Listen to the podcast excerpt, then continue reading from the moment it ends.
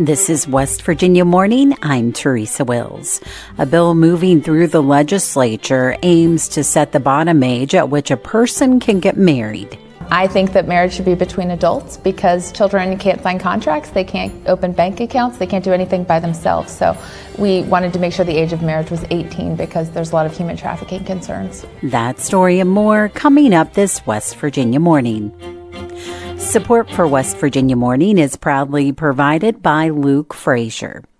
The application period for this year's Hope Scholarship Program opened Wednesday. Shepherd Snyder has more. The program provides state funding for West Virginia residents interested in alternative schooling methods like private schools or homeschooling for their children. It's the second year these funds have been made available after a state law creating the program was passed in 2021. Students from kindergarten through 12th grade are eligible for the funds. A notice of intent to participate is also required for families to file with their county superintendent. The application period is open from March 1st until May 15th. Applications are available online at www.hopescholarshipwv.com. For West Virginia Public Broadcasting, I'm Shepherd Snyder in Martinsburg.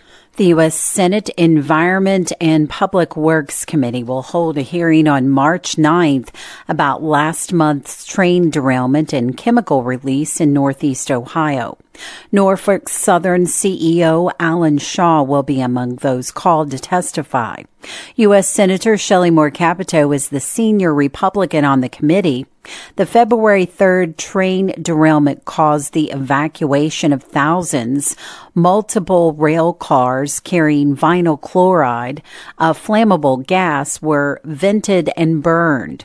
Though residents were told they could go home, concern lingers about the quality of the water and air, as well as the disposal of contaminated soil.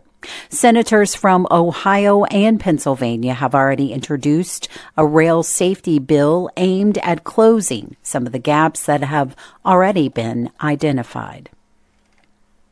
Many families face the question of what is the best place for an aging family family member to get the best care in their later years. In home care, nursing home, and how do you pay for it? For his series Getting into Their Reality, Caring for Aging Parents, news director Eric Douglas spoke with Chris Braley, the owner of a memory care assisted living facility in Kanawha County. How do I, as a caregiver, make the decision it's time for mom or dad or, or you know, my loved family member to go into a facility?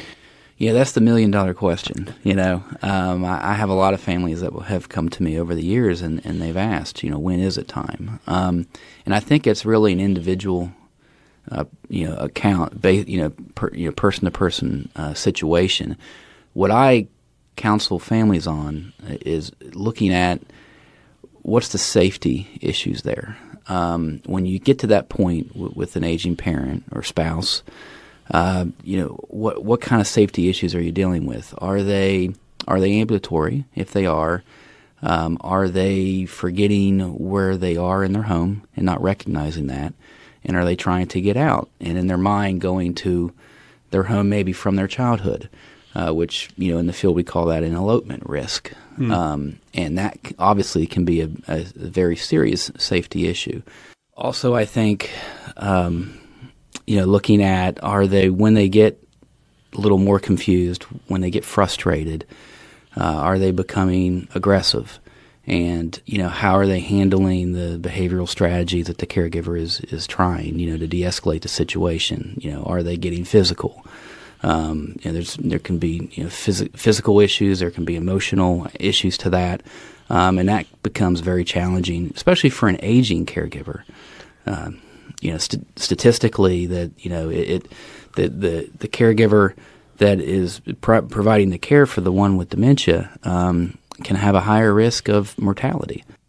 I've heard it said it's easier for somebody to go into a nursing facility out of a hospital rather than just calling up and saying, you know, than than a family member calling and trying to get get mom or dad in a in a facility. Right. right. Um, explain that process for me a little bit if you can. Well, typically, so if you have someone in the hospital, then there's been a crisis. There's been a, a situation that occurred, whether it was due to their dementia, and maybe they became a little more aggressive and they had to go to the hospital to have behavioral health work with them and adjust medications, or perhaps they, they fell, they harmed themselves, and they're in the hospital, you know, recovering from that. So that crisis kind of allows it a little bit easier to be for them to be able to transition from a hospital into whether it's a nursing home for maybe rehab services or into assisted living because the family has realized it's it's probably time for long term care.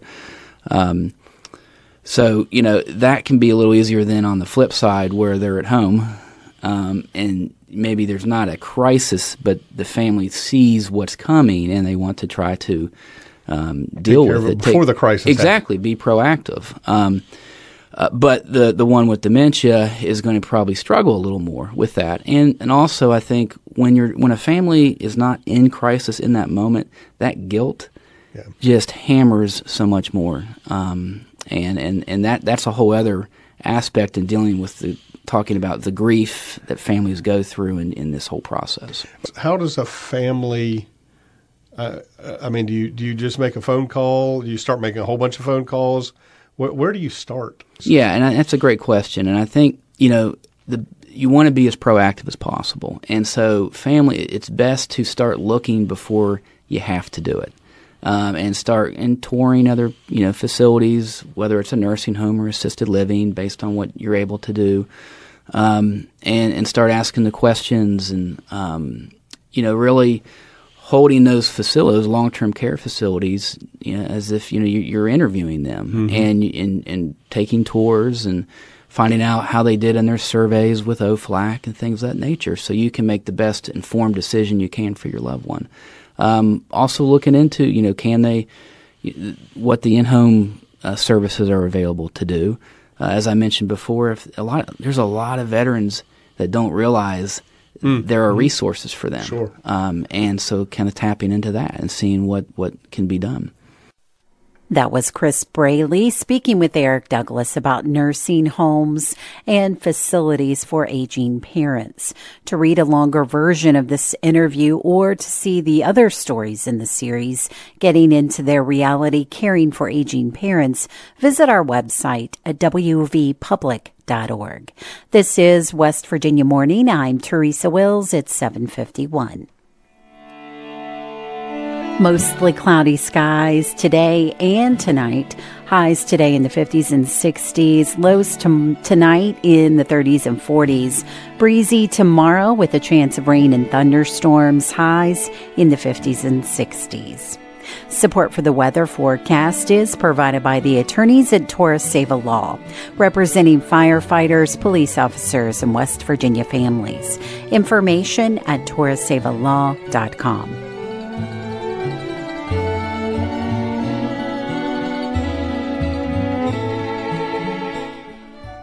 Sometimes the legislature can be a bit unpredictable in the final days as scheduled guests are suddenly called to meetings. Last night on the legislature today, delegates Evan Hansen, a Democrat from Monongalia County, and Kayla Young, a Democrat from Kanawha County, stepped in to speak with Chris Schultz at the last minute when other guests were called away. It's crossover day. I mean, these are the last days of, of the session And things are getting a little bit crazy. So, um, for our viewers, uh, if a bill has not left its uh, chamber of origin, it's functionally uh, non operational. It can't move on from there.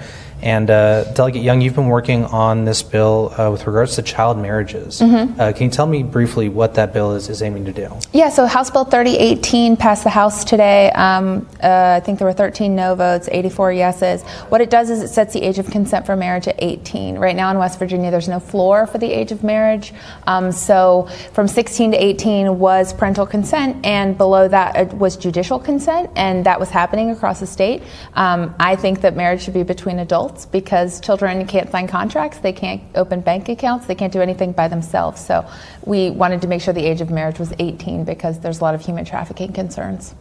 And so I uh, this is a little bit procedural, but I am a little bit curious. Uh, I understand that that bill went from the active calendar to inactive calendar. Mm-hmm. Where does it stand now? It's, it passed the House today, oh, so it sta- uh, it has been reported to the Senate, and I've been working with the Senate. Um, there's a Senate companion that's um, lead sponsored by Senator Trump in the Judiciary Committee, so hopefully the Judiciary Committee will take the bill up.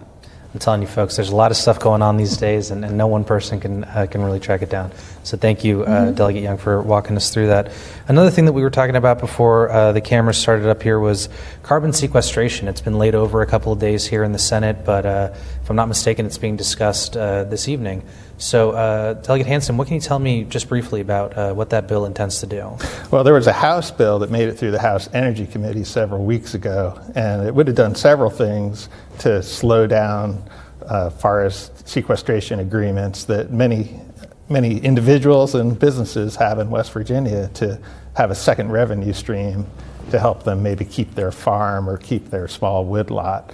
Um, it includes a, a large tax on carbon sequestration agreements and some other restrictions. That didn't pass the House, so what the Senate did is they originated a bill in the Rules Committee, which almost never happens. Um, and they're working on it probably as we're taping this right now. And it looks like it's going to be a, a 60 day moratorium on entering into forest carbon agreements in the state of West Virginia. So, as you understand it, why is that moratorium a necessity? I mean, is it, you know, what, what, what's going to happen in those 60 days? It seems like a, I mean, we're sitting here in the 60 day session. we know that a lot can happen, but it seems like such a short time to conduct a study or, you know, uh, do other necessary, uh, you know, information finding. I don't know. It's not my bill. Fair enough. I assume that some people think we'll be back in a special session and actually pass something. Uh, but I, I, think that's uh, not a good path for the state of West Virginia. These are contracts entered into by private parties. Nobody's forced to enter into a forest carbon agreement. And whether you're a small landowner, a farmer, or a large timber company, you own your land and you can do what you want with your land. And if you want a second income stream that's related to the forest carbon on your land and you could diversify your income stream and in such a way, I feel like that's your right, and we shouldn't intervene in that. Well, it'll certainly be interesting to see where that uh, comes out of the Senate uh, this evening. Um, I am curious, you know, I, I, don't want to pass up this opportunity. At the beginning of the session, we asked uh, the minority leadership on both sides of the um, legislature, you know, what they hoped to accomplish and, and what was possible with so few members.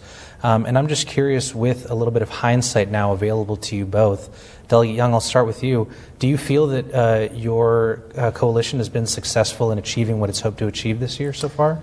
Um, I mean, I think we come in with not a ton of expectations, and mostly we're here to play defense at this point. We have not a lot of members. Evan and I have both been here for several years now, and so we kind of know what we're doing. But also, we don't have a massive agenda of things that we hope to pass. We have things that we'd like to pass, and some of those are moving, whether they are moving with our names on them or without. But I mean, we're just trying to do what we can for the people of West Virginia to make sure that they have money in their pockets. We don't know if we're going to actually see a tax, any sort of tax relief to people that's been promised for years, despite this over a billion dollar surplus these days. We're trying to figure out what to do with the ARPA money. Um, on those fronts, we haven't been successful, but it's a shame that those aren't priorities for everybody. Delegate Hansen, same question. I mean, how are you feeling about this session so far? I agree with what Delegate Young said. I think the the bill that we talked about a few minutes ago to change the age of, of marriage to 18 is a good example of one that, that Delegate Young and others worked really hard to get bipartisan support on, and it's moving. That was Delegates Evan Hansen, a Democrat from Monongalia County, and Kayla Young, a Democrat from Kanawha County, speaking with Chris Schultz. To hear the rest of that interview, visit our website at wvpublic.com org. Tune in every evening, Monday through Friday at 6 p.m. on radio and television to get updates on the legislative session. West Virginia Morning is a production of West Virginia Public Broadcasting, which is solely responsible for its content. You can keep up with the latest West Virginia news throughout the day on our website, wvpublic.org. Support for our news bureaus comes from West Virginia University, Concord University, and Shepherd University. West Virginia Morning is produced with help from Bill Lynch, Caroline MacGregor, Curtis Tate, Chris Schultz, Emily Rice, Eric Douglas, Liz McCormick, Randy Yohe, and Shepherd Snyder. Eric Douglas is our news director, and he produced today's show. I'm your host, Teresa Wills. This is West Virginia Morning.